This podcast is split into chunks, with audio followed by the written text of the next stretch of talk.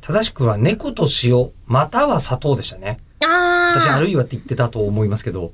昨日な言んっかてそたん映なだ画っ。た気がする。猫と塩または砂糖。うん。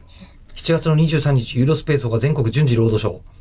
あ、ぴったりあ、だ。ぴったりですタイミンね。グ的には。狙狙ったわけじゃい。ないけれども、よかった。うん今週末にでも行けますよ。あまりにも素晴らしかったので、私、あの、コメントもありがたいことに出させていただき、いただいたので、ええいやー、本当におすすめした。タイトルからさっき言ってたものが、うん。こう全然思い描けないというか。ああ、もう全然。なんか、とりあえず、あの、みんなが、家族一人一人がうん、全員違った方向で若干頭がおかしいって いう映画で、見た瞬間わかんないけど、ずーっと映画とさ、すれ違う人の差みたいのを感じる映画ですよ。ええ。すれ違った人をちょっと予想化してもくても、まあそんなもんかな、みたいな。あーこいつら全身白い服着てんな、みたいな。うんぐらいで通り過ぎるじゃないですか。でも全身白い服で毎日いるなってなってくると、えあってーいう感じになってくるじゃないですか。うんうん素晴らしいなと。へえ。なんか違和感が日常にこう溶け込んでくるそう。感じが。ああ、でも喋ってるうちにどんどんいいとこ思いつくな。この映画良かったのは、うんあの、大体そういう、あの、なんかやばい人が出てくるっていうと、ここ20年ぐらい、日本映画って大体宗教の人だったんですよ。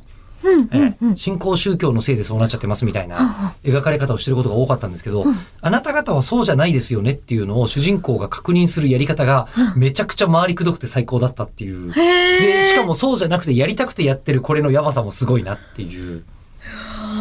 のも含めてね。面白かったすごいものが生まれてしまいましたね。すごかった。これうんが初監督作品なのかしなならねん。か他にもやってらっしゃるみたいですし、その、なんとかフェスティバルみたいなのとか、ピアピアフィルムフェスティバルとかは撮ってるんで、うんそういう意味ではやってるんでしょうけど、商業監督的なのじゃと、じゃほぼデビューなんじゃないかな。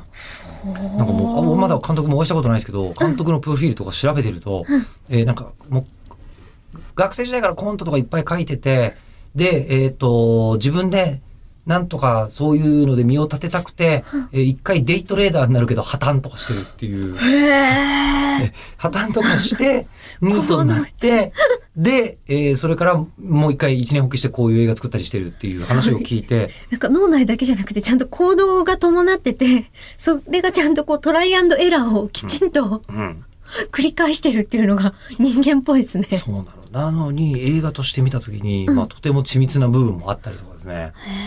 久しぶりに、うん、こういうの好きだなって思いながら見た。うーん元社内ニート兼、えーあの、自分の卒業論文が常識って何すかみたいなことを出して、会社で浮いてた人間が見るべき映画だなって思った。ああ、いや結構いいかもしれない。いや、うん。えー猫と塩または砂糖。